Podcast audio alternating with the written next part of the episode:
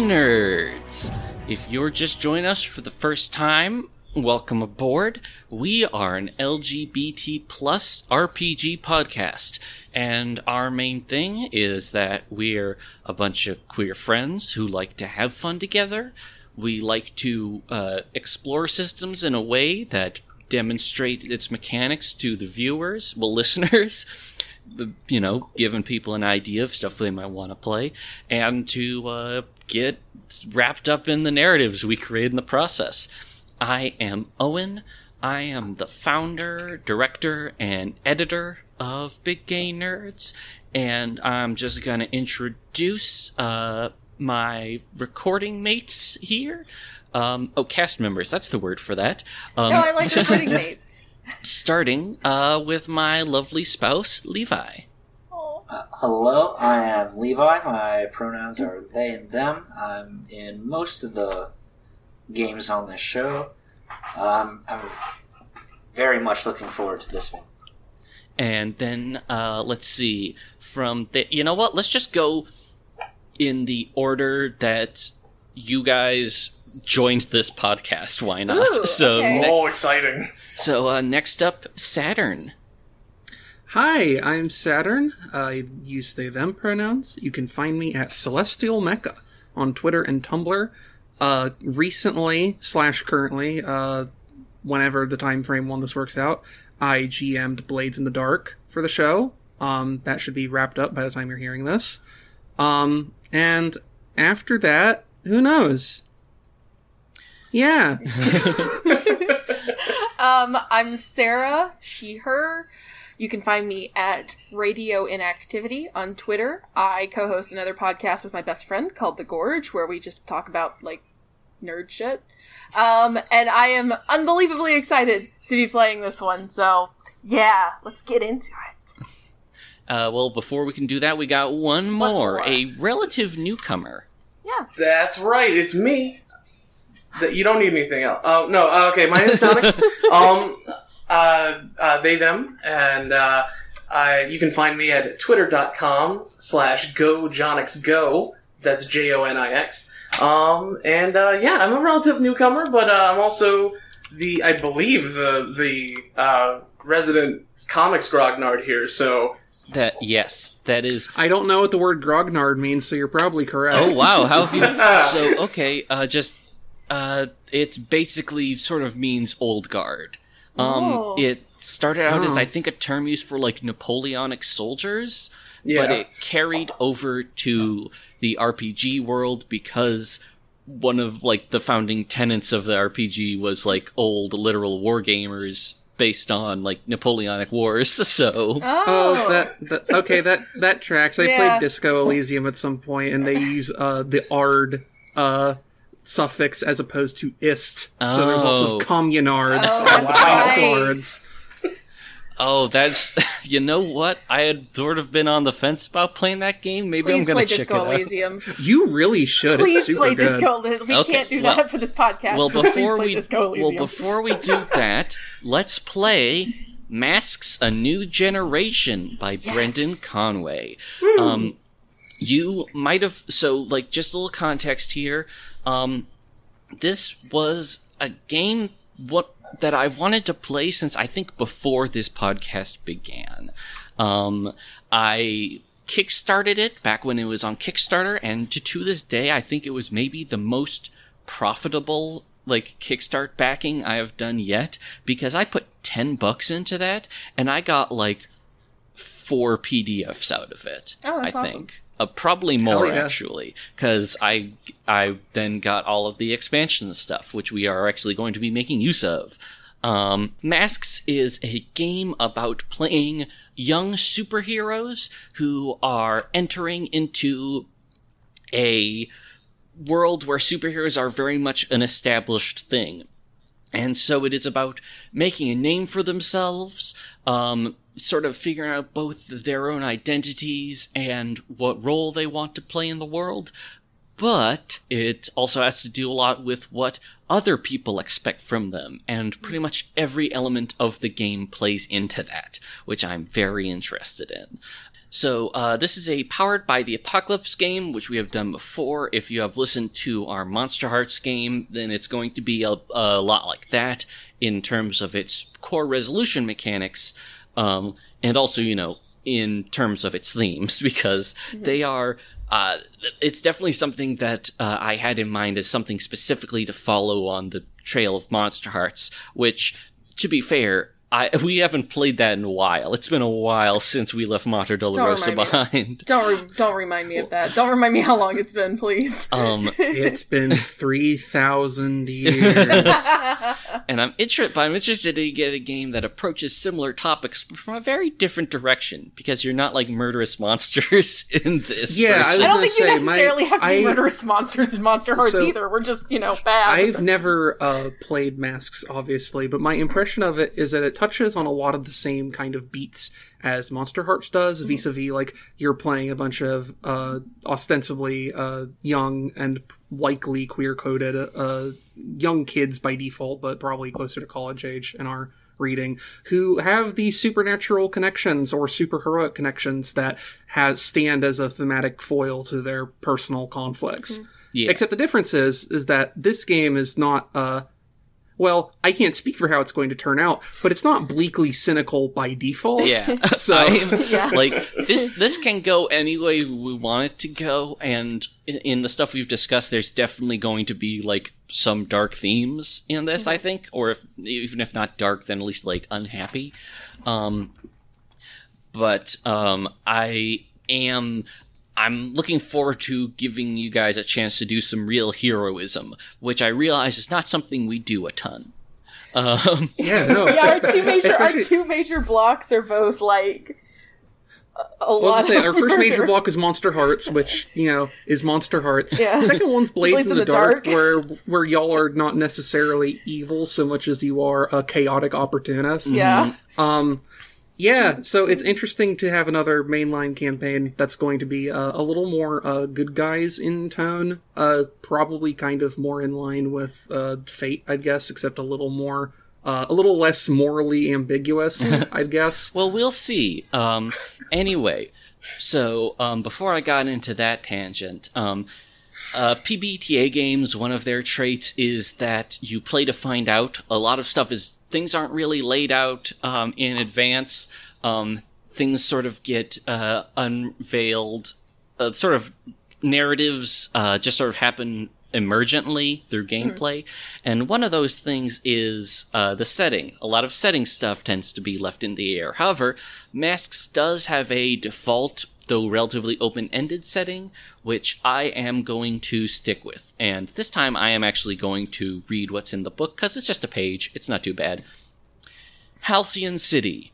There's no place like it anywhere else on Earth, and to those who call it home, there's no place better. Halcyon City is a massive, bustling metropolis. Gleaming silver skyscrapers adorn its business districts, and assorted streets, bridges, and rails crisscross its body.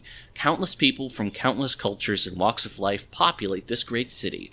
It's a contradictory and wonderful combination of darkness, crime, corruption, and flaws, built on the errors of the past alongside light, hope, and the promise of change and growth. It's always been the city of tomorrow and yesterday, and that's never been more true than today. Halcyon is the focal point of the superpowered, extra normal world.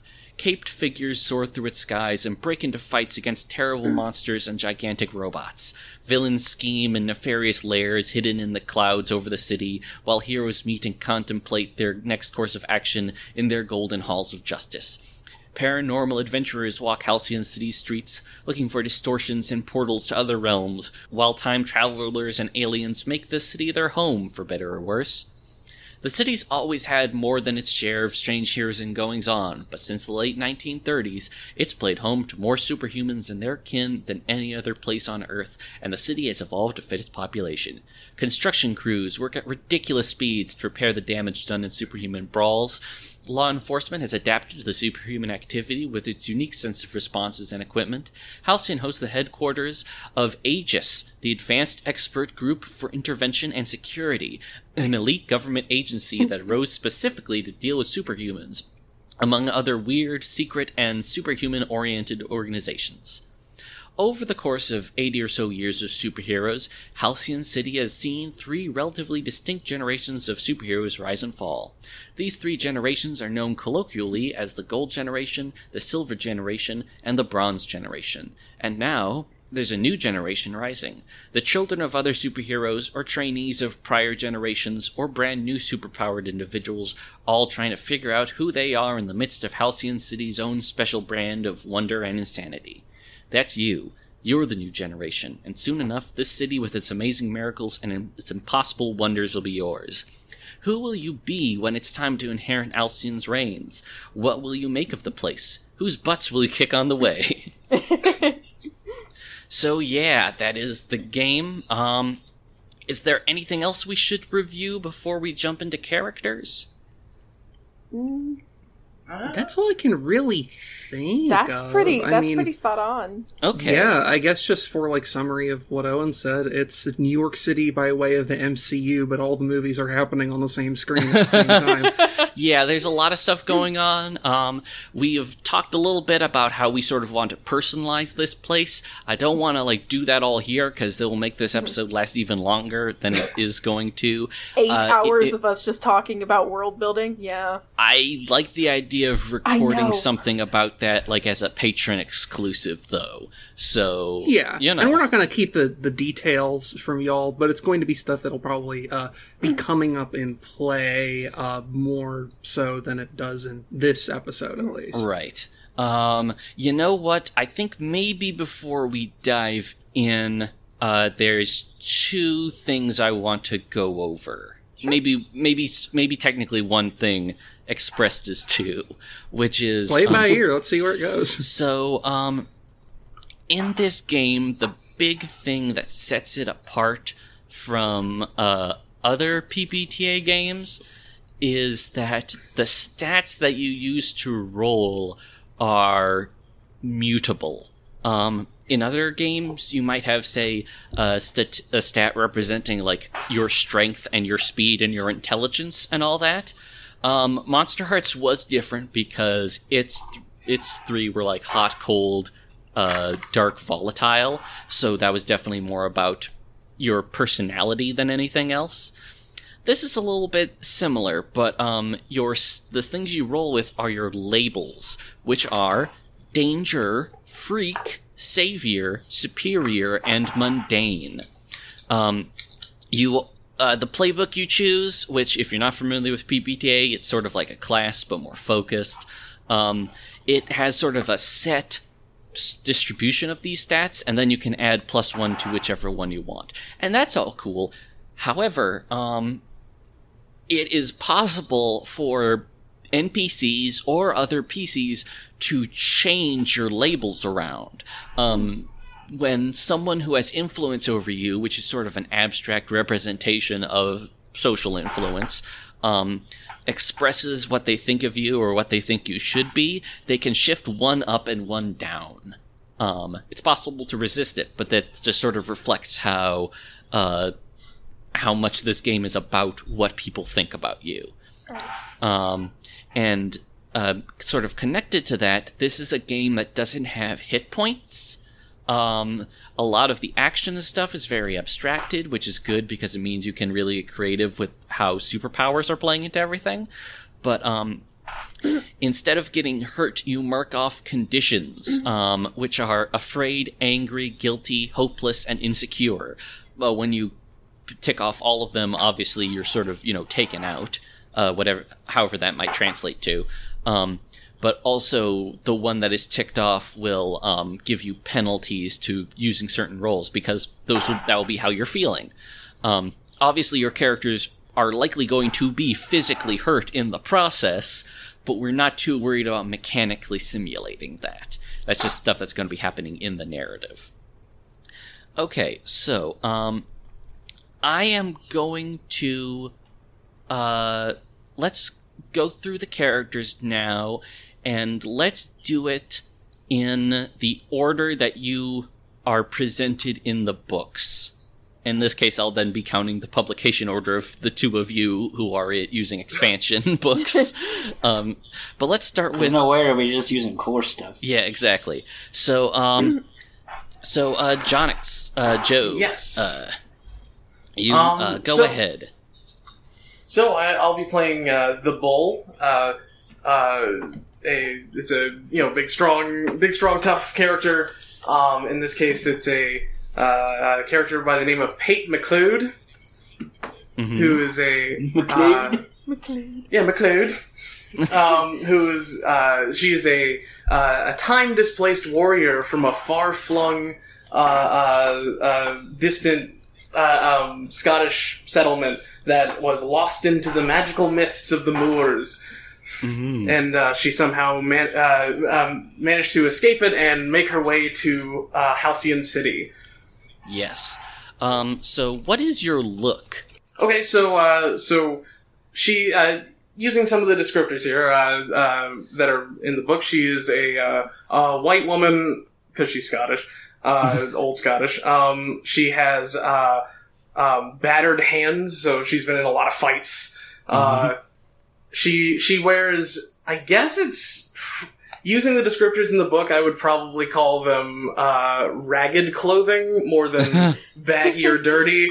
It's uh, just because she's traveled quite a ways and she does not take care of her belongings. um, and uh, her her costume is uh, is sort of a uh, a simple one, being that it is just her clan tartan uh, wrapped around whatever athletic wear that she happens to be wearing at the time. nice. Um, and what are your abilities? Um, so she is uh, um, superhumanly tough. The, the, the bull essentially gets uh, one power set, unlike a lot of the other playbooks. So she's superhumanly tough, incredibly strong, and uniquely skilled at fighting. Um, this all comes from her uh, her upbringing as a, uh, a Highlander warrior, uh, and and the strong warrior culture that her her clan had. Right. Um, and so let's see. And I guess before we get into the mechanics, let's just look at the backstory. So everyone has a number of backstory questions. I'm just going to ask them in order, if that's good with you. Totally works.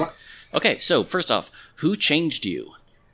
Um, well, uh, it would be best to say that her uh, her clan changed her. Uh, she she was sort of uh, hewn into this warrior through uh, through rigorous drills and battle and uh, sort of uh, a a more intense version of the Highland Games. Mm. Um, so- which made her extremely good at picking up heavy things and throwing them very far. Love blowing rot logs. Okay. Um, well, how did you escape from them? Uh, as as you have commented, the Bull playbook is kind of loaded in terms of its stuff, yeah, it's Um, basically just Superboy from the '90s. and a little Logan, arguably. Yeah, a little bit. Um, but yeah. So how It's did you escape? Um. So. Uh. So. Uh, essentially, uh, in in true heroic uh, heroic fiction fashion, um, there was a, a contest of, of might to send a warrior out in out of the uh, the village, and uh, she was forbidden from entering, and she entered anyways under a disguise and won, and uh, and so with the clan head, her father being an honorable man, he he let her leave. Uh, and uh, One second, sorry. Oh, okay. Prince Oh, with the dog. Um, dog. Oh, I see. sorry about that. Uh, my dog is squeaking a toy crab in the background.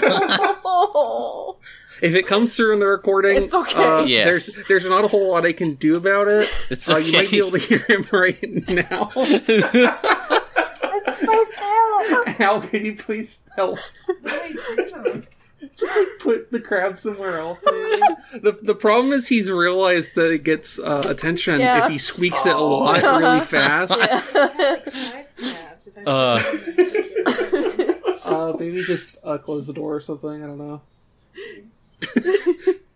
okay, it's that's being taken care of. uh, okay, but yes. God, no. so Okay. yeah, your father was an honorable man. So yes, uh, her. Uh, so uh, Pate's father was an uh, an honorable man, and uh, though though it hurt him to to let her uh, leave through the mists, um, she took the uh, the raiment of of uh, of her clan and uh, and headed out.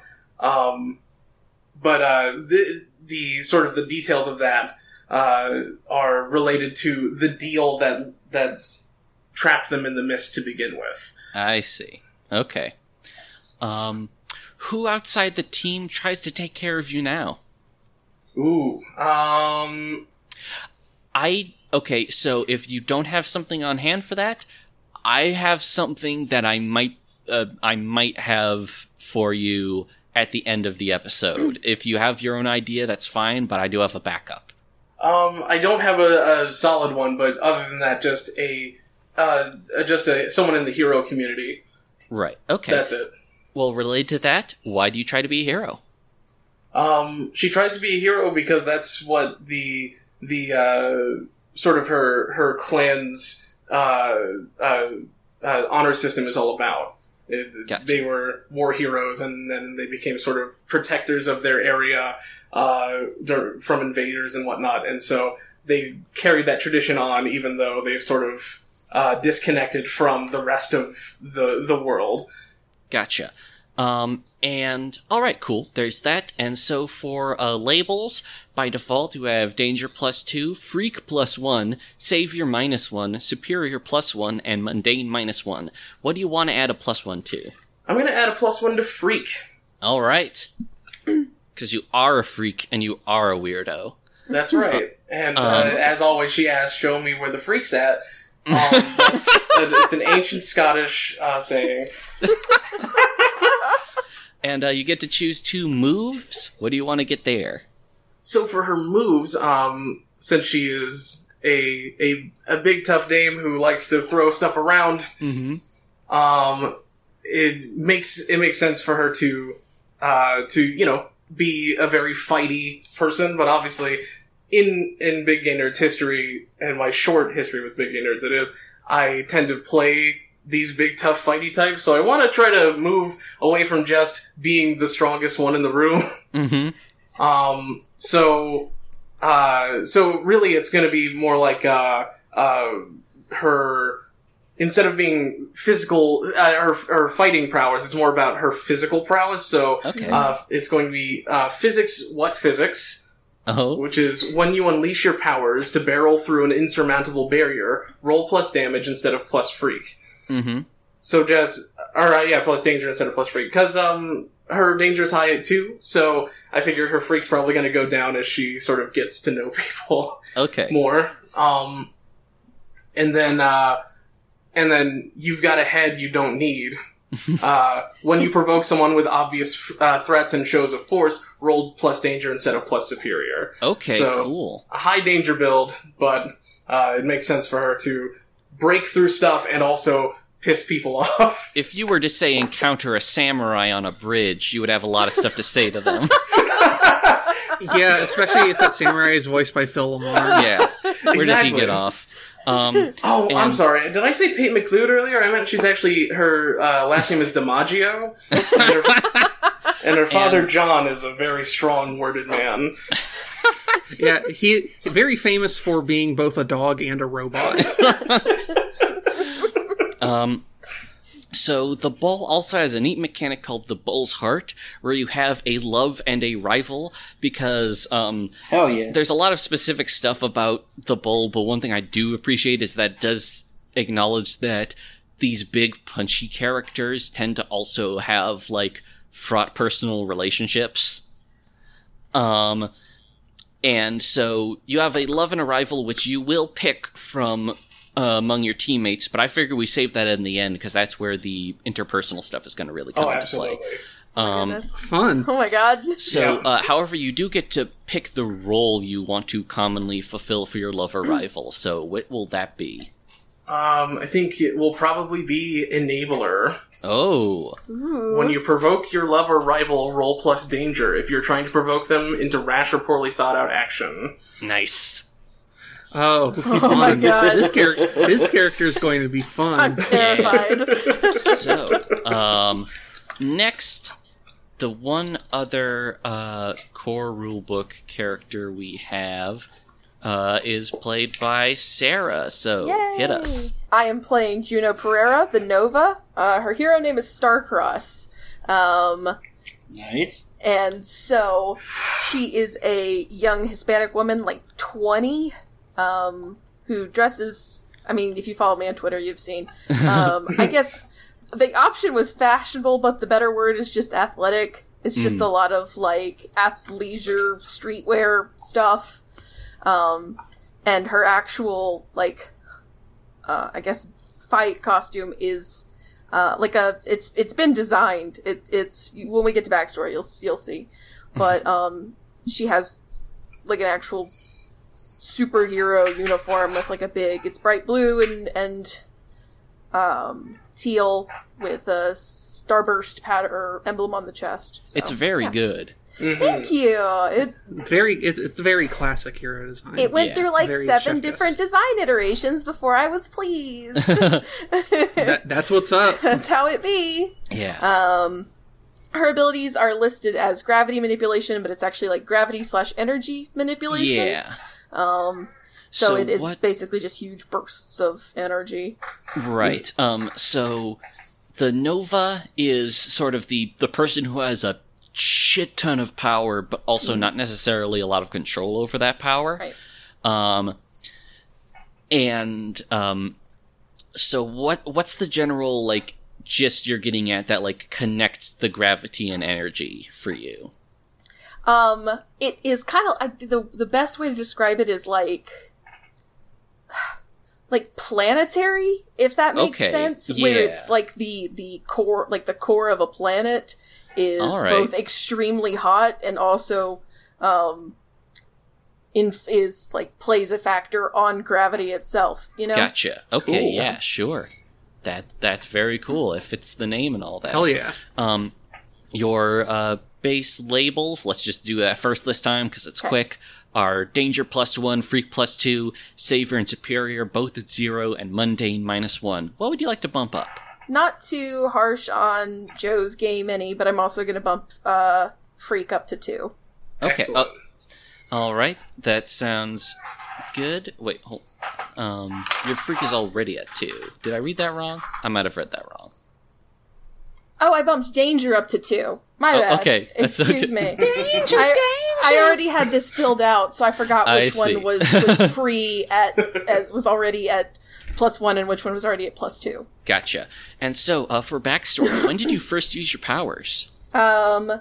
So within out like within hours of the accident that gave it to her. Um, oh. there was an accident when she was eight. Her um, parents were both researchers at this place called Asterion Industries. Um, the whole place went super critical and was basically turned into a, a crater. Um, and there was only one survivor, and that survivor was Juno, who was at basically the uh, epicenter of the explosion. Damn. So, um, like, I imagine within, like, an hour or two of the explosion, you know, you have this, like, freaked out eight year old who just starts incandescing until somebody has to, like, sedate her for the safety of everyone around her. Jeez. Gravity, baby. Well, connected to that, who was the first person you accidentally hurt with your powers? So, uh, at Asterion, there were two people put in charge of, um, her case or her thing. I don't know. Like the, I guess the case is the best word to put it. Uh, yeah, case is probably appropriate. Yeah, so it's uh one is Mina Rovinskaya. Um so she was one of the researchers who kind of supervises everything going on with Juno. Um and it was probably during some kind of like routine benchmark test within like six months of the incident that went completely haywire and Mina uh, had to calm her down and probably took a couple of, you know, third degree burns in the process. Nasty. Nasty. Uh, probably connected to that, who outside the team helps you control your powers? Is that just what I already s- what you just said? No, actually, um, the other one is the other lead member of the team. Um, and the I actually just wrote this one out. So Adrian Zenobia is the other lead member of that team, who functions as her handler slash therapist slash primary guardian after um, Mina died last year. Oh, Um, not related to I see. anything Juno did.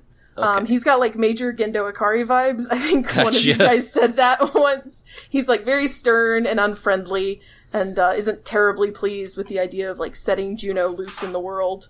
I see. Um, why'd you continue to use your powers?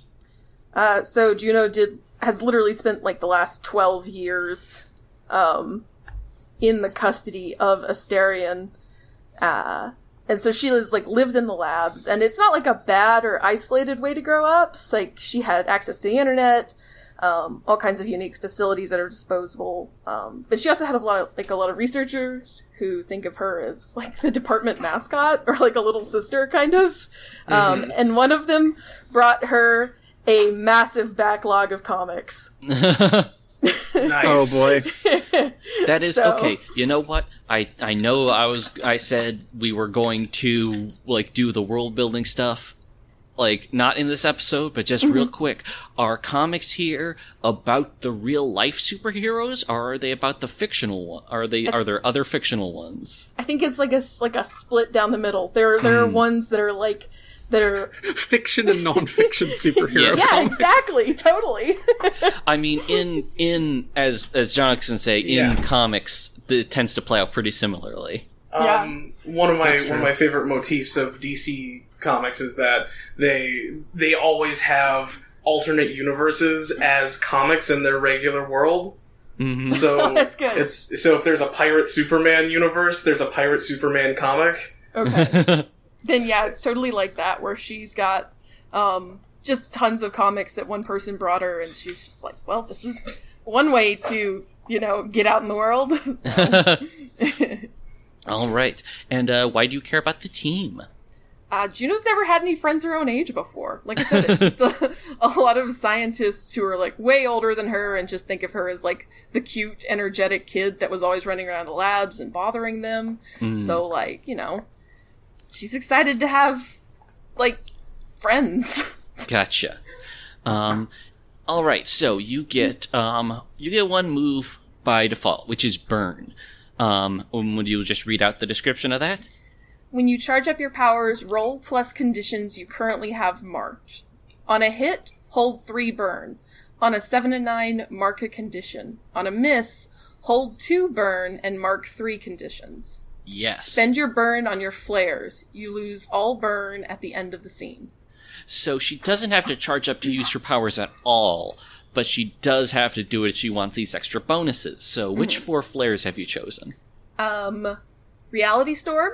Ooh. Uh, you channel a destructive burst with your powers.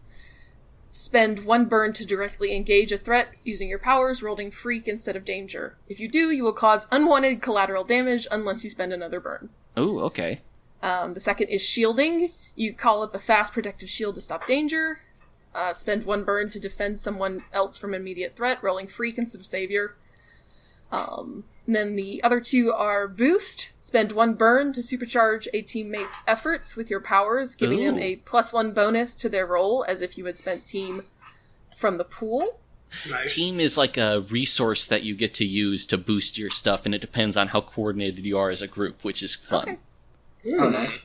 Uh, and the last one, which sounds a lot like um, Gaze into the Abyss from Monsterhearts, is Elemental Awareness. Spend one burn and mark a condition to open your mind up to the world around you with your powers. You can ask anyone question about the world around you, and the GM will answer honestly. Cool. There's a lot of flavor there. Yes. Um, and then, of course, there's more questions we will be coming back to after.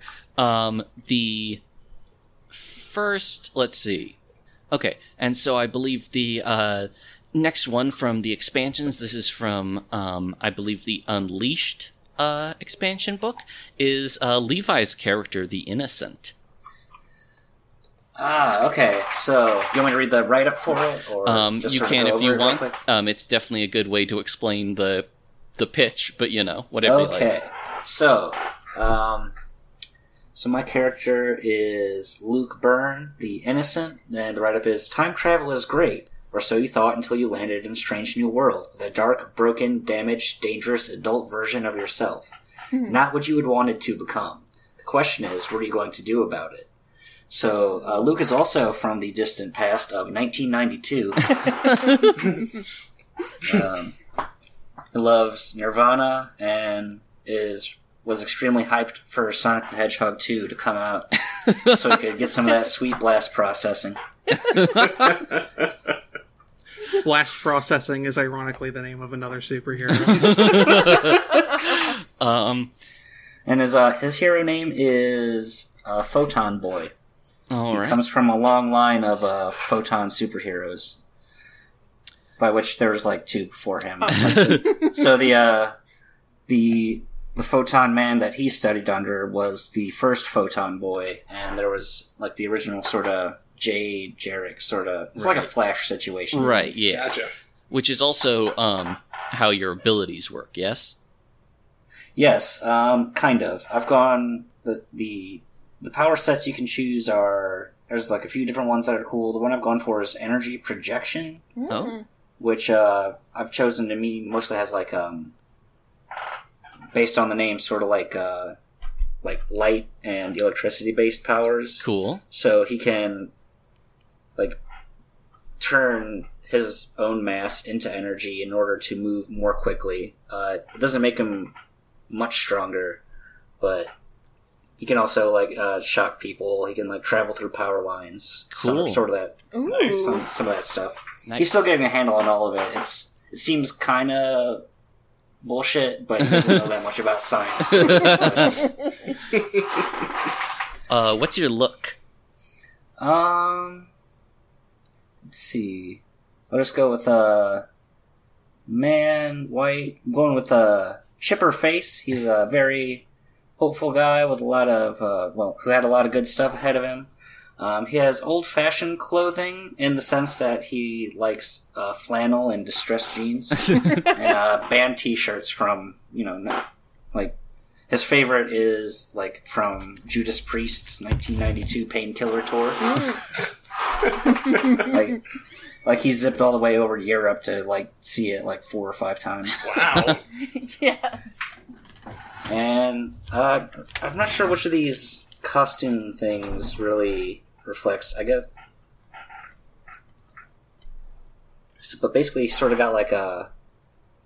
He's got like goggles, sort of like a headphone setup, all of which sort of helps him, you know, when he's partially, you know, uh, sense things when he's partially energy or moving at high speeds. He has a sort of. A, I'm trying to think of the. I guess sort of like a white leotard, like Mhm. long, like uh, like upper arm length uh, gloves, you know, tall boots, sort of whole, whole deal. Gotcha. And um, is that it for the look? Yeah, that's it. Okay. So for labels, the base ones are Danger and Freak at zero, Savior plus one, Superior at minus one, and Mundane plus two. What do you want to boost? Um, that's a good question. I think I'll bump Superior up to zero. All right. So, backstory. Who or what brought you to the present? Hmm. So I've been thinking about that a little bit. Um, I'm gonna say he didn't originally go intentionally. Uh, basically, uh, one of his legacies, uh, like sort of arch villains, uh, Neutron, Oh, came back to the past to take out, you know, take him out before he got more, in, you know, in tune with his powers. gotcha. And so, you know, they, him and uh, uh, Photon Man, you know, duked it out for a little bit, and they wound up sort of in the present. Gotcha. Um, uh, when did you first meet your future self? I'm gonna say it's when our team first came together. Okay, cool. Okay. How is your future self the embodiment of a future you never wanted?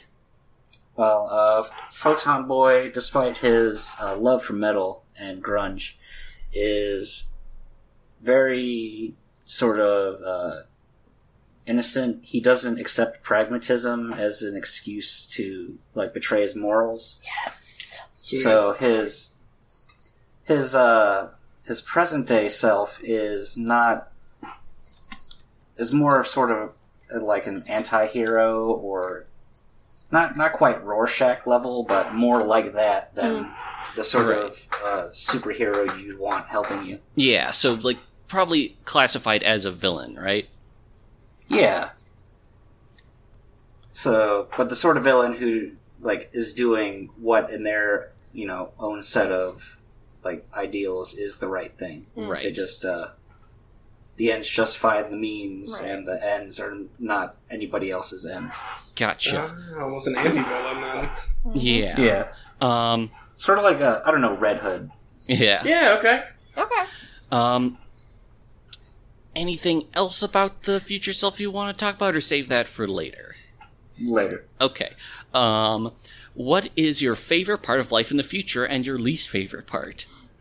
Uh, so his uh, favorite part is absolutely the music. There's a whole new metal. uh, but uh, yeah, like I don't know. He lo- he loves the you know the media mostly. All that's pretty dope. Uh, his least favorite part is that he has to relearn how all of the electronics work, and also people think that he's corny. It's like, damn, people be on their phones. Yep.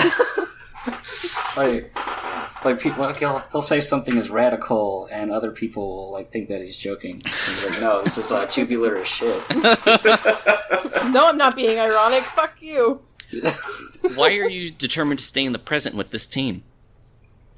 Um, basically, he thinks that he has to deal with his future self; that it's his responsibility. Mm. Plus, you know, he likes he likes all the friends he made without uh like Photon Man sort of keeping him under his thumb. Gotcha. that makes sense. And so, what Now, now Photon Man is too old to give me shit. Yeah. He retired. so, um, uh, what moves are you taking? Hmm. All right. So one that makes sense to me is what's this thing? Mm. Which is when you ask for someone else's guidance on the modern world, they must tell you what they think you should do or how you should act. If you act that way, clear conditions shift mundane up and any other label down. If you act that way and it goes poorly, mark potential. And That all sounds hilarious to me. yeah, and also potential is experience. Okay, cool. Much like Monsterhearts, you get five of it, and then you mark an advance. And once you've marked five advances, you can pick from uh, the equivalent of a season finale move, but it's not strictly a season finale move. Yeah. Um, and what's the other one going for? Hmm. Okay, I'll go with uh, growing into power. When you unleash your powers to something your future self can do, mark a condition to roll savior instead of freak. Cool. Uh, you also have a neat thing called your future self, um, which basically means. Um, oh yeah, actually there is a there's a step. Um, so would you mind reading uh, the your future self write up real quick? Yes. Your future self is out there, an important figure in Halcyon City and the world beyond, and everything you hoped you'd never be. But finding out how they became who they are may be all it takes to push you along a similar path. Pick one step of your future self's path that you already know about and circle it. And there's a number of events here. Uh, do you have one? yeah, there's like eight of them. I'll, I'm going to pick they betrayed a close friend or ally, Mm. which will be uh, Photon Man. Makes sense. Um, and so, when you learn of another step of your future self's path, circle it. You can have a most five steps circled. When you undergo an experience that echoes one of the above, your call, strike it out. And when you strike out a circled step or circle a struck out step, um, choose one of the following, and you can basically um, change your move options to be more like antagonistic. And if you if you fill them all up, you become an NPC antagonist. Um, Man. so Doing a- yeah, Oh, Doing a fuck yeah. Sarah move. Oh my god. you better you better watch yourself. This is also interesting to me because it's kind of Merc in reverse. yeah. yep. Um, instead of starting out as someone who By is God, Photon Boy has become a villain. yeah, Yeah, after Mark and Luke, I just got to do uh, Matthew and John. Yeah. all right. Um, then And after John, you have Paul, George, and Ringo. it circles back around. Um, all right, and As we all know, Ringo's one of the four disciples. Uh, yes, Oh, Matthew, no. Mark, John, and the rest of those weirdo dudes. The Gospel of Ringo. all right, and now, um, last but not least, uh, we got Saturn. What you playing? I'm playing the brain. All right. The brain has a a, a pretty moody uh, write up, but we'll see if that ends up how how much it ends up staying true. You've always been the smartest kid in the room. Your inventions are world class, your tactical plans are flawless, and your mind is a steel trap memory palace of extraordinary ideas. if only the others knew how sometimes none of that seems to matter. None of that keeps the shadows at bay. None of that can make up for what you did or might do. So, I'm playing the brain. Uh, hero name, the Pink Panzer. Uh, real name is Charlie, and they will not give you their full name, even if you ask nicely. Uh, someone said they're not allowed to.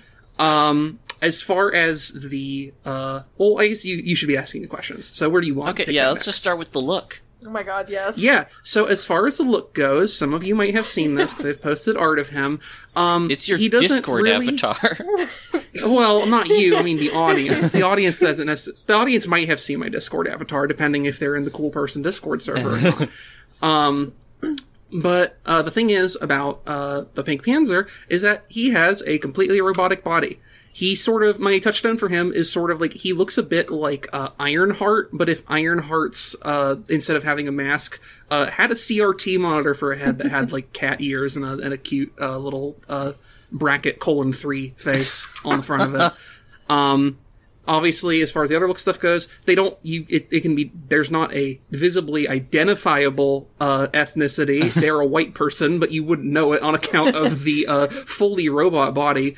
Um, no costume uh, because their robot body is a robot body. They don't really need one, though they are known to sometimes wear vintage clothing uh, because of reasons that I don't think they would actually be public knowledge. Now that I think about it, All right. we'll get to it. Don't worry about it. We're working So- on it. The neat thing about the genius is that the genius by default doesn't have any powers of their own.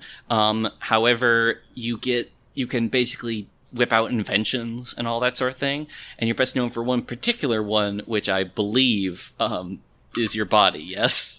yes, the, the the power armor or cyborg body. I guess prosthetic self-altering limbs would also count, but it's one of those two. Yeah. So let's very briefly. Um, so obviously, being able to like pull inventions out of your ass gives you a lot of flexibility. So here and now, let's like briefly.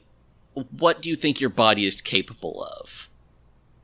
Um, I, my my sort of uh thought is that it's kind of like a shittier Iron Man suit is my thought. so like it has a lot of mobility options and like some uh like some very like uh minor weaponry, but for the most part it's just sort of the durability and the mobility that makes it uh usable. Gotcha. And even then like it's not that durable. Gotcha. All right. So uh, your labels are danger and freak at zero, savior plus one, superior plus two, and mundane at minus one. What do you want to boost? I'm gonna bump Savior one because I think Pippa is a good boy. Okay. Um, and so backstory. How did you first reveal your genius to friends or family? Oh my god. Well, uh, back when Pippa was still human, because he used to not be uh, a robot, he used to be a normal human boy, uh, first revealed his genius to his family uh, when he made a personal computer out of the family TV and his dad's ham radio parts when he was four years old. Uh, so he's so he's always been kind of a, a loose cannon in that regard. Gotcha. Why did you decide to use your intellect for the benefit of others? Well, as far as uh Pippa goes in the here and now, like they took care of all their problems. They when they were, you know, human, they had this kind of busted up body that was made things very difficult for them and they had this this ambition to replace it with a cool metal body so they could live their life better and that's taken care of. So hey, may as well spread the love around. All right. what accident or misfire taught you some sense of humility or responsibility? Misfires. Uh, he learned a lot when he tried to make a hover car in the family driveway. Uh, the fire department also learned a lot, like how uh, Mr. Cool Ice couldn't quite outfreeze a rocket fuel fire. Well, I'm and uh, they had to move to a different neighborhood after that. I'm glad that Mr. Cool Ice is the first hero added to our little pantheon. Yeah, um, he has ice powers. That's why he's got all those tattoos. yeah. what helped you realize you need other people? Uh, the person who helped me realize I need other people was myself. It's a long story. Uh, we'll get there. All right. Um, and uh, why do you care about the team? I care about Pippa cares about the team because they're the first people who made him feel like he's just another one of the guys and not like a fucking weirdo. All right. So the the sense of belonging is a wave that he will ride for as long as he possibly can. Gotcha. So you get to choose three brain moves, which is a great word now that I say it out loud. Brain Yeah. moves. I'm doing some brain moves. Working Uh, on so the some first, brain moves. Oh my god. Sorry. What? Um, so the first one I'm going to take is logical angle, which is when you comfort or support someone by rationally pointing out their mistakes so they Oh. can do better next No. time. Uh, roll plus superior instead of mundane. Doesn't sound Uh, if- helpful.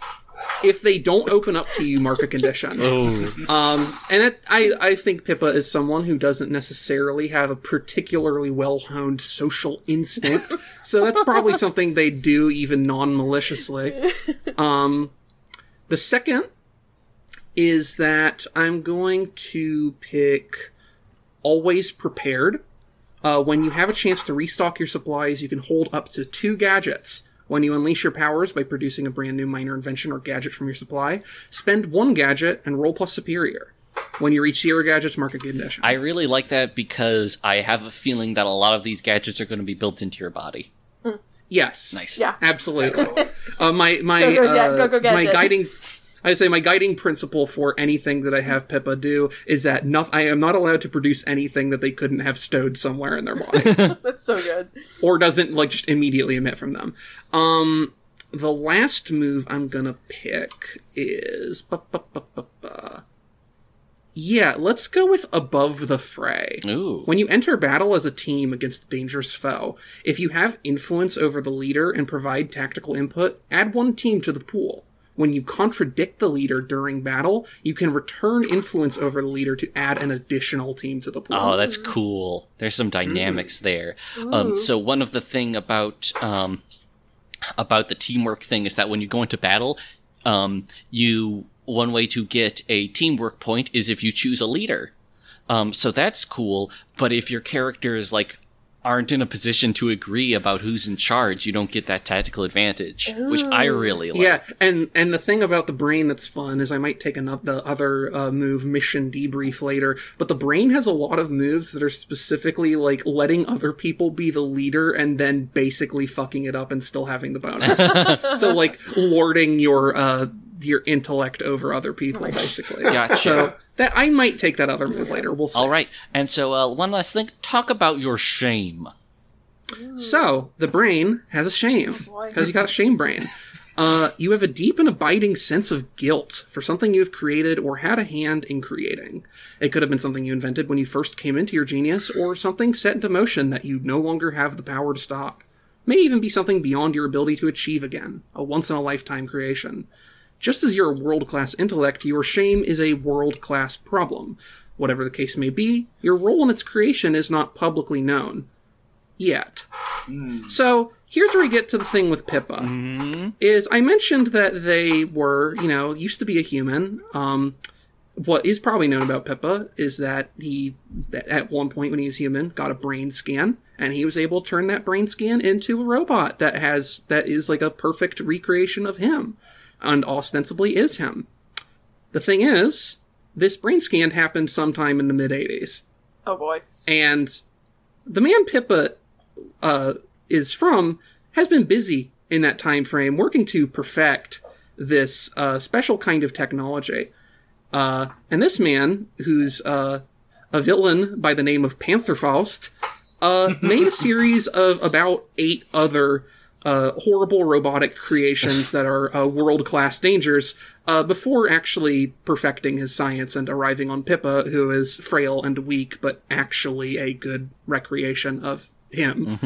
Um, so the problem that Pippa has, aside from their shame, his shame being a catastrophic weapon, or eight of them, uh, is that he also does, he's not the same person. He is that person about 20, and they're, you know, older.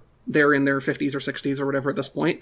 And Pippa does not know how the fuck these other uh, earlier models were made or what to do about them. And so uh, Pippa is just trying to become a better hero and a smarter person so that maybe they can stop the uh, horrible uh, reality eating robots and giant metal gears from destroying the world and maybe you know earn some uh some what's the word here some uh Kudos. not forgiveness but not no not forgiveness but uh Redemption. forgiveness yeah redemption for uh the horrible villain fuck ups of their meat self Oh, Okay.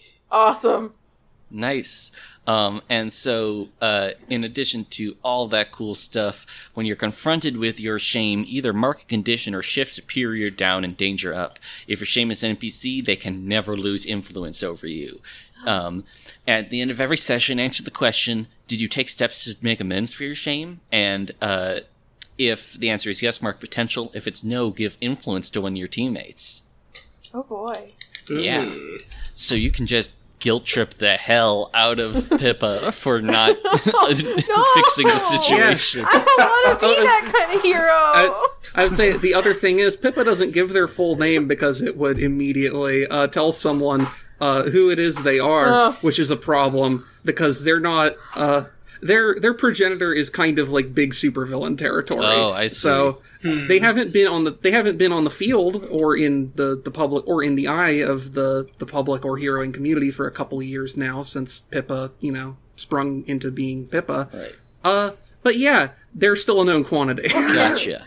Okay, so now we are going to whoop whoop whoop whoop, whoop backtrack to the interconnecting parts of things. Um, um, you know what? Okay, so I'm doing this in a couple of steps. I realize this is maybe the most ungainly way we could have done this. It's okay. Um, first, we're going to go over um, relationships and influence. So, all of you on your sheets, you should have a thing. Um, this is similar to like distributing strings in Monsterhearts, except influence is a binary thing. You either have it or you don't. It's Right. not something you can stack up. So, you're going to have um, like I believe everyone has two sentences with a blank left, and you're going to fill in one of uh, your teammates in each of them. And let's just do it in the same order as before, and especially because the Bulls selection is maybe the best. Okay. oh god. So, Oh god, uh, that's right. So under relationships, I have uh, the first is blank is your love. Uh, you've opened up to them about the worst parts of your past, and uh, I think I'm going to put Photon Boy there. Oh no! Oh no! okay, no, no, no. Um, because uh, I'm sorry. Don't take that. Don't take that hard. It's just Photon Boy for real. Look, we, we know how we know how Levi's PCs end up with uh, their romantic Yeah, I'm so sorry. well, well, here's the thing. Um, they're the only two that wear flannel, and so Kindred spirit. Whoa, what tartan is that? It's like I don't know. and so it just it just worked out. Um, that they they uh, that uh, Pate found herself sort of drawn uh, to uh, Photon Boy's maybe uh, more maudlin, edgy, grungy uh, uh, persona, Oh and so uh, she opened up. Uh, about the worst parts of her past and the sort of the uh, the the terror that that faced her in the mists. Um, and uh, the second relationship is blank is your rival. They tried to control you at a crucial moment. And uh, following following Pink Panzer uh, as a scripter, I think it only fits to put Pink Panzer as the rival. It Um, only makes the- sense the Yeah, that controlling makes brain so much guy. sense. you are you are from like the fucking bronze age and this talking pile of like metal is like sh- like This iMac G3 with legs. yeah You know, if you had thrown that three degrees to the left, you, yeah, like no, Yeah. Yeah. absolutely not. yeah what the fuck is a degree get the hell also out of that here that's so incredibly that is so incredibly comic book to have like the the the tanky character and the brain character Mhm, be at yeah. each other's throats. Oh, it makes sure. perfect sense oh immaculate. and there's also influence which is uh, you do not have to make any choices there but just um, write it down and let us know what it is Right. So for influence, it's um, you're selective about who you let in, give your love and rival influence over you, but that's it. Okay, so both of Uh, so Pippa and Photon Boy can both write down that they've got influence over uh, over Pate, over Pete, Pate, Pate. P A T E. Pate, Pate. Okay, cool. Um, next up, the Nova. Yes. Hold on one moment. Uh, yeah. So, what are your relationships? Um, the it's either who you hang out with or who you hurt. So, um, you hang out all the time with. Oh, Mm, now that I've heard everybody, that's like the hard part. Um, I'm gonna go with you hang out hang out all the time with uh with Pate to blow off steam Hell yeah. because they're both kind of like you know obviously juno is another like degree of of not necessarily car throwing but it is fun to throw cars or boulders and then shoot them out of the sky uh, with energy Sometimes you gotta skeet shoot a jumped car with a magma blast. yeah exactly You it know? rules um yeah and then i think uh you once hurt probably luke when you lost control of your powers once Oh no. Oh, sorry Oh no. That's alright. Uh, and then uh, for chill. influence, it's choose your demeanor. And there's two, and this one is probably the easiest choice it's ever been uh, for a Mhm. game. So choose your demeanor. Happy facade. If you choose happy facade, give influence to three teammates, which means you all have influence over me. Yay! Yay. Oh wow. Yeah, everyone, uh, write that one down. Um, now, uh, the innocent would come next. What's your relationships? Okay. Let's see. So first, as Blank is helping me understand this weirdo future, I follow their lead. Um, I feel like the funniest option is Pink Panzer. It's like, oh man, say- robots are real. I was just, I was, I meant to mention this, but I feel like unlike, uh, unlike uh, Photon Boy, Pink Panther, Pink Panther probably has adapted pretty well to the future because they were kind of expecting a lot of this shit to happen already, just there, uh, you know, several decades earlier. Yeah. Um, I think part of their thing is after the brain scan is they went on to help uh, turn the ARPANET into the internet, if it gives you an idea of what their skill sets are. So, but also Juno seems like the most normal. So, hey, whichever. I think I Uh, think the Pippa one is really funny. I, yeah, okay, I, I'll I do think, that then. I think they are approximately equal choices because you have either a very well adapted time traveler from a further back past than your own, or the uh, laboratory shut in. Yeah, no, that makes sense. who knows most of her interactions with like the real world via Twitter, which mm, You mean you don't want to pick the Highlands weirdo no. who got here a month ago? And the other one is I saved someone important to blank. They're now my biggest defender. Um, I'll take volunteers for that. Honestly, uh, Juno has the like the one like listed civilian friend. Well, not Right. friend, but you know, person. Yeah. That's true. Um, yeah, probably Juno. Yeah, I don't have sounds anyone. yeah. I don't have anyone specific for Pippa, even though I'm sure there's people in Pippa's life. Just uh, you know, I haven't thought of it. Okay, so it's That can that can come up in play. Was ninety two before um, uh, Evangelion got to the U.S. before the dubs pretty came out? sure. Well, then Yeah. you, you Uh, wouldn't Even- know. Who, Evangelion was made in uh, '96. okay, Okay. then so you would not know who D- Gendo Ikari is, and You you have feel no perfectly idea. safe saving his life. then, um, I think the thing he does when he folds his hands across his face is cool. um, Did you see the weird flare thing he does with his glasses? That's wild. That symbol on the ground. um, so he keeps telling me to get in the robot. I don't like. I don't. I don't like Pippa like that. Jeez. Okay, so what's your influence? What's your influence situation? Oh boy. I'm sorry. Hold on. Influence. Give influence over you to two teammates. Um, I feel like uh, Pink Panzer is an obvious one since I'm relying on them to sort of help me out, and and Kate because uh, she seem she seems nice and cool, you know, Mhm. and cute, but he wouldn't say it. But she's got Um, big muscles. all right. How about uh, the brain?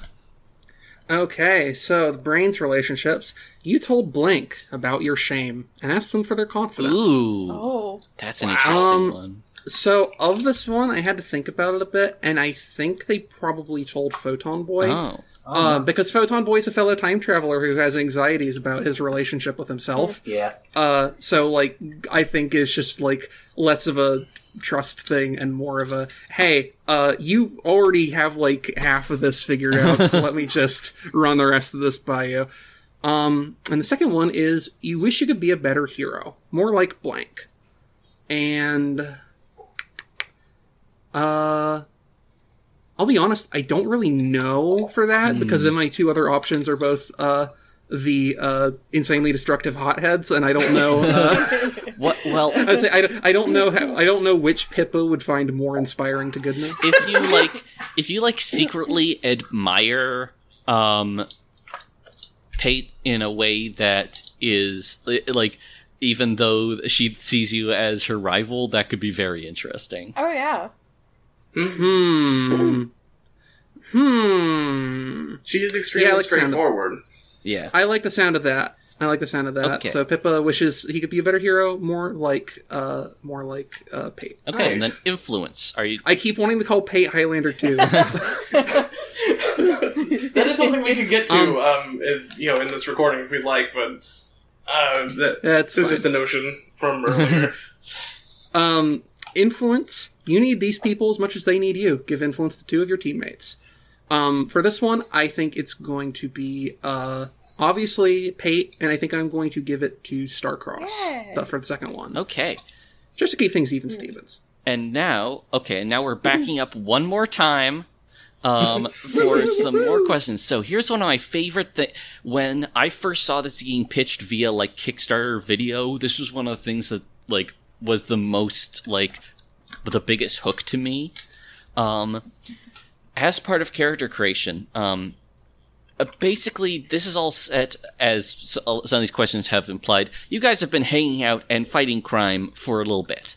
Um, we, we could say like maybe a couple weeks or something like that. Um, however, there was one big event that brought you all together in the first place. And each of you gets to answer a question about that. Um, and uh, I know we do like a lot of, you know, back and forths in this thing, but basically, um, though I am retaining a certain degree of veto power as the master of ceremonies, um, basically, like, you've got complete freedom to fill in these things. Oh boy. Okay, and So is is part of asking these questions actually figuring out what the event was, or is that something you're going to spring on us? um, uh, Because my question isn't super relevant to that. If so, Uh, well, the first uh, the first question is so. Let me just pull up the thing where I've got all of them. So first off, to the bull, and these are in fact written in such a way that uh, it makes more sense if you do do them in order. So, gotcha. Okay. Pate, we destroyed, we defeated a dangerous enemy. Who or what was it? Ooh, oh gosh. Um, part of me wants to. So I don't know any of the other questions, obviously. Uh, uh, part me wants to say it was Photon Man, like Mm. the bad one. Oh, okay. Oh, like we fought him once before.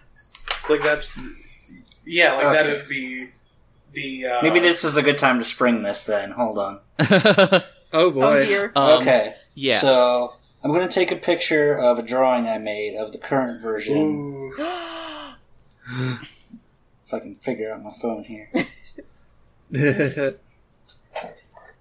Here we go. I've been holding this in for a while. How dare you? I'm This is so fun. afraid. Okay. So, Oh in my modern God. day, God, yeah. we have uh, Lady Photon. Then, Thank then God. oh I- yes, excellent. In that case, let me uh, let me amend this. Lady Photon.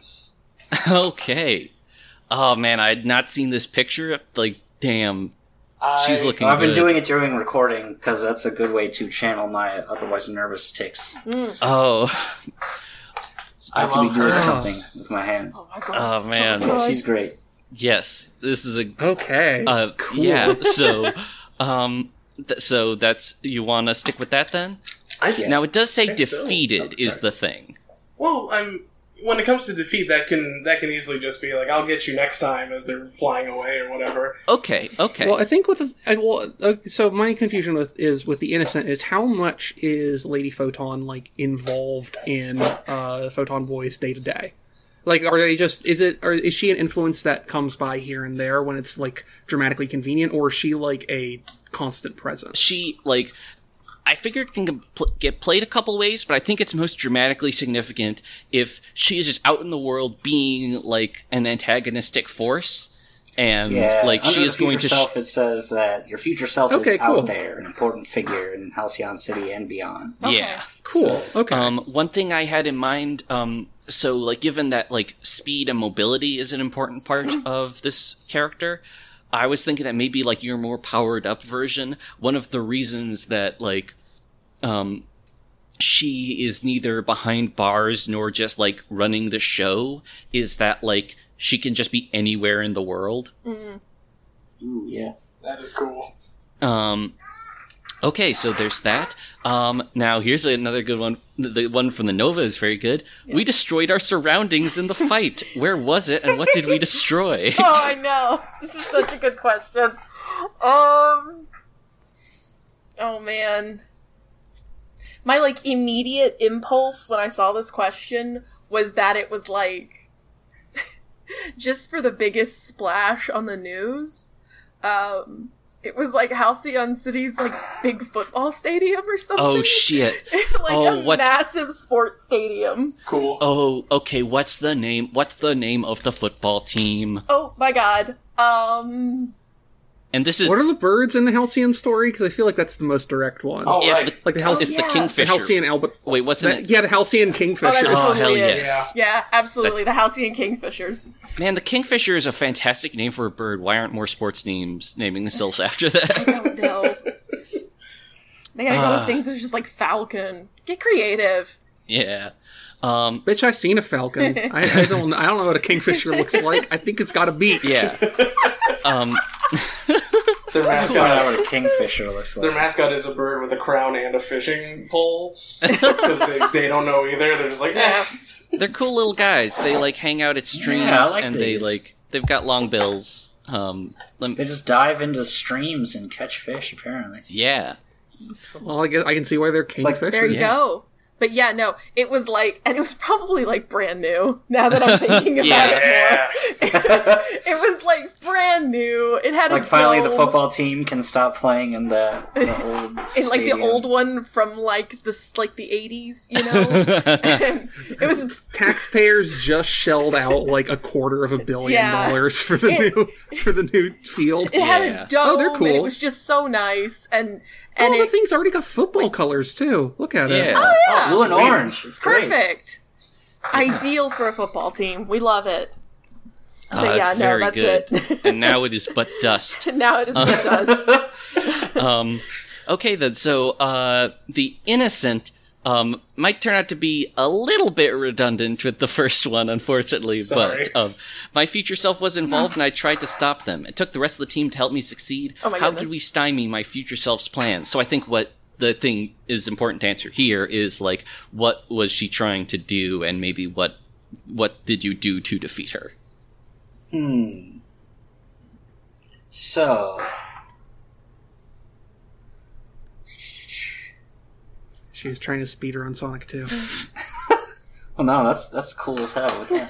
why, would we, why would we stop that Aha, she's trying So- to I've discovered a new next kind of football speed. game. Okay, so maybe I'm thinking that at the like the opening ceremony for the stadium, there's you got this like real scumbag local politician Mm. that you know maybe some people think the world would be better off without them. oh yeah Oh, I see. and and, So and we uh we prevent them from being uh, assassinated. All right. But in the Damn. process, you did destroy. He was probably really pissed off about the football field more so than. than, then not getting murked Yeah. You, it's like, do you, know, do you know how many palms I had to grease to get this goddamn stadium built? He, he he's mad because he was hiding all of his illicit money in the walls that you blew up. It just all turned to smoke. I have no idea how There's politics money in the works. I'm banana 16. stand, Michael. and then uh, this is one I really like uh, for the brain.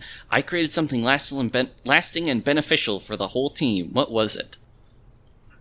This one I've had I've been trying to think about because it's the one that is the least like immediately obviously connected to the stuff that's been happening.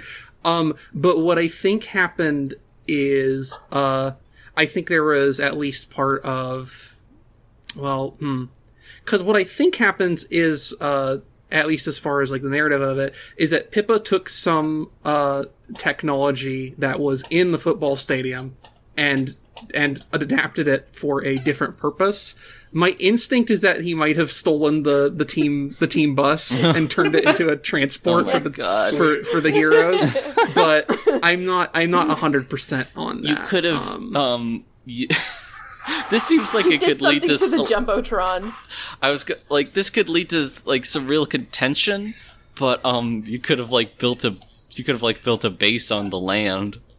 Oh my fucking god. God. So, uh, so uh, this is zoned for gathering, huh? like the Mighty Ducks. God. Okay, The yes, no, it's that. the It, Yes, like the cartoon one because they've got the base. Under, they've, No, they use their it's- hockey Look, I've never to. seen any of the movies, so I didn't know if maybe the children. They're nothing It's alike. totally- team maybe it's got a totally that where- sequels. Where what happened is the mayor was upset about the football stadium being destroyed, and Pippa used his knowledge of local zoning laws to blackmail the mayor into giving them the football stadium. So Oh, that's one week very there was good. the Oh my smoking crater where the football stadium was, and now there's just like a nice shiny new building unrelated to anyone else's thing. It's just So, uh, no, here's the thing. Part of the agreement is that the Kingfishers are still allowed to play Oh, there. They're yeah. still a functioning stadium. Oh, so there's going to be going to be hunky football players around. It's um, it's like that one fucking building in Toronto that was like the Olympics uh, stadium that has the big horrible tower. Yes. Uh, I, oh my god, what's it called? Is it the CT Stadium or something like that? Uh, um, maybe. It's um for anyone who's played Deus Ex: Human Revolution. Uh, God. it is the uh, the level where the news agency is is based on that, where it's this giant structure that is built into a fucking uh, Olympics theater Oh my God. or Olympic stadium for some like reason, that. and it's that situation where it's like there's a base for the crew that is just sort of jutting out of this uh, football Oh my stadium. god. That's that is buck wild. All so, right. So there has we have to have a J. Jonah Jameson type who cons- like considers us a menace to society. right? Definitely. Oh, Um, absolutely. okay. so, like, uh, you know what? I'm going to go. I'm going to read some of like the base. Um, hold on.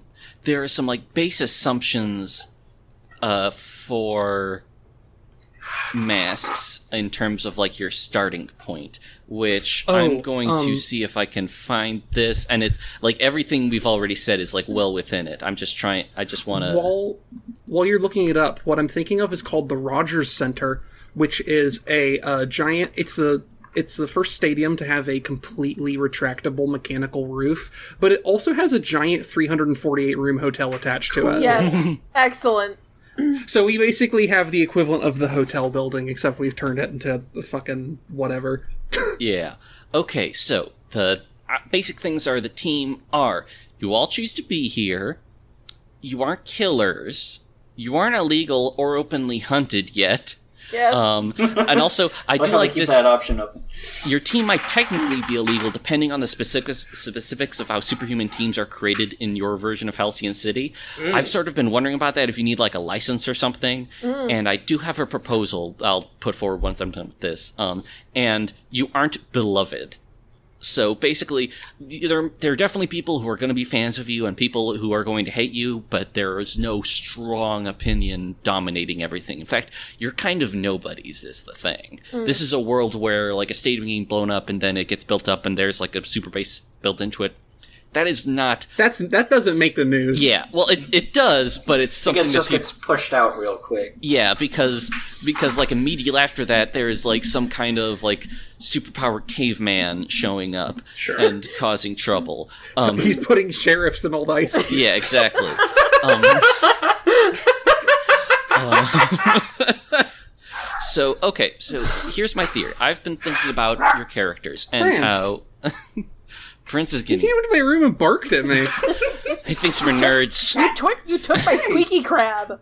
I don't even have a squeak. Oh, I have one of his. squeak- There you go. Okay, so um, I've been thinking about how all of your characters are.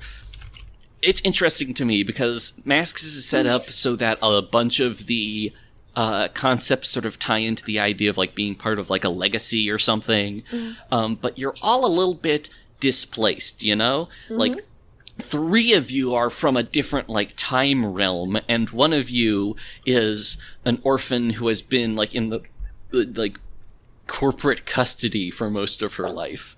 Um and so um i had this idea that maybe I don't know exactly what organization this would be a part of because I have a because there is Aegis and I am keeping the name of like the main of like the big superhero team that they use in the Masks books, which is the Exemplars. Um, Okay. so I'm thinking that what if there's some kind of organization attached to those or incorporated into those that is sort of like superhero community outreach?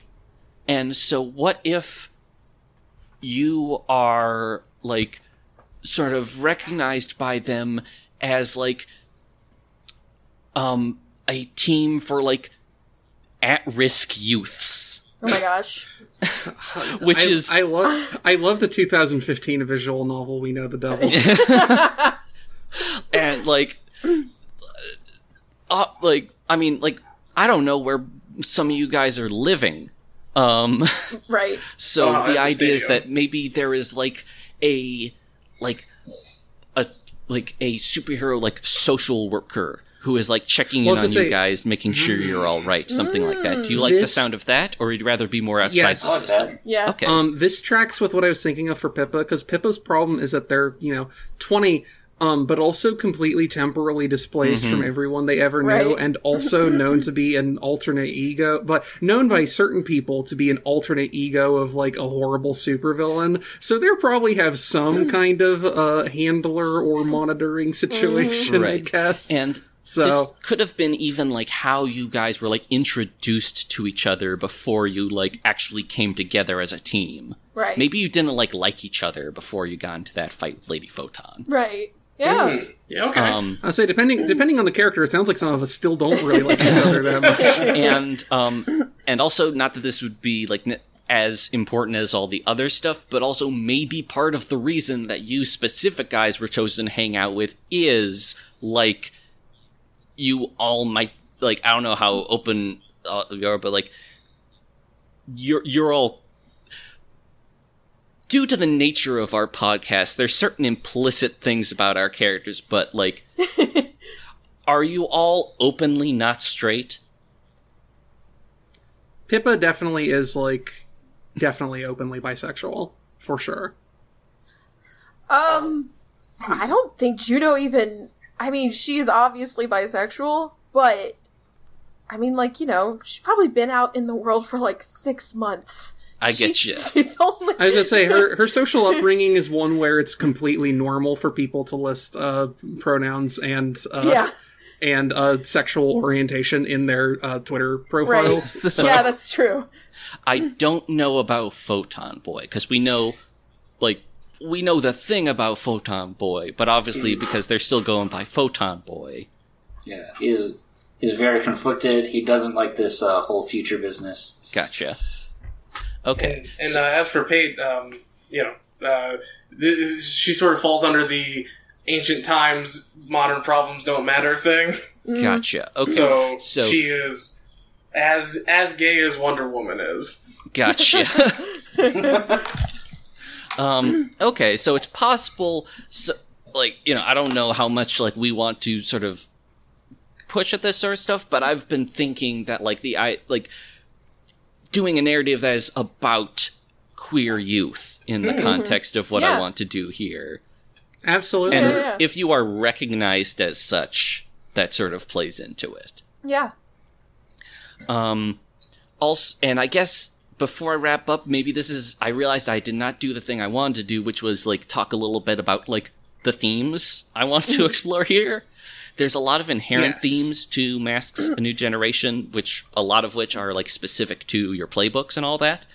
And I am willing, and like things might change. Things are going to adapt. Like the message of the show mm-hmm. could like get away from me because of the way things adapt naturally.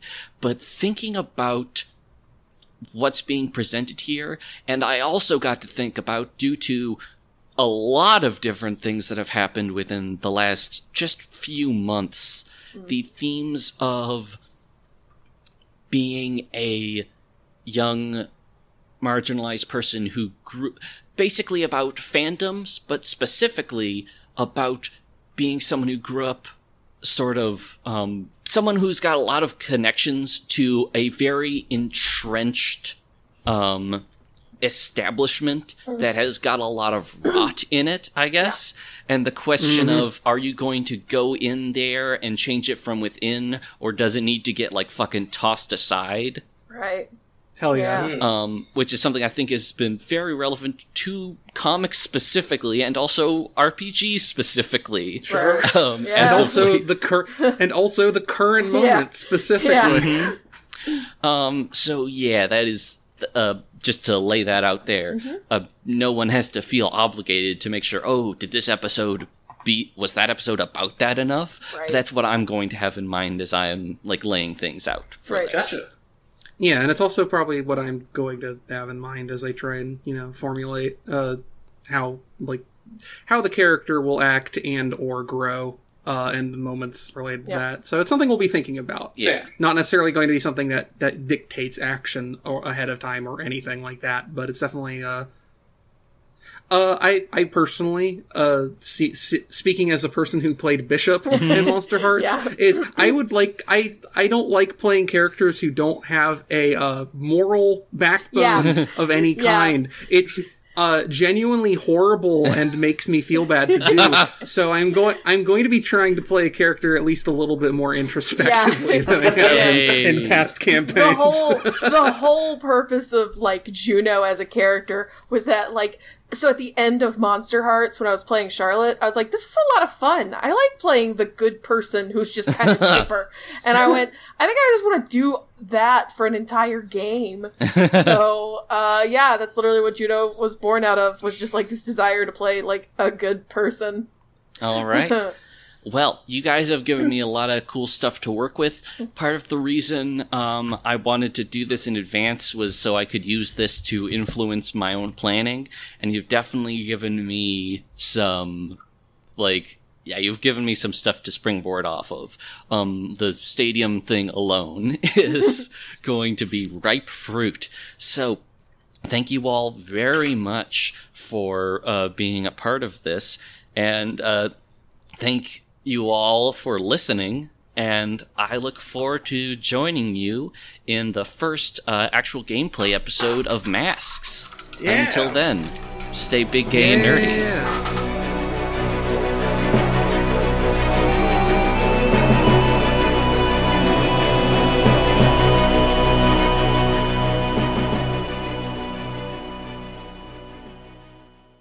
Big Gay Nerds is made possible by our Patreon supporters. We would like to give special thanks to Alexander Messick, Calvin Cox, Evelyn Nadia DuPont, Frank L., Giraffe Scarves, Jack Toops, Jarnope, John the Book Hoarder, Lori Dean, MC Verdandi, Ollie, Patrick Moore, Thor Holmquist, and Trash Hime. If you would like to join their ranks and gain access to special content, simply visit us at patreon.com slash biggaynerds and donate at the lauded gay nerds tier. If you'd like to support us for free, spread the word on social media. We're at Big Gay Nerds Cast on Twitter and just Big Gay Nerds on Tumblr and Facebook.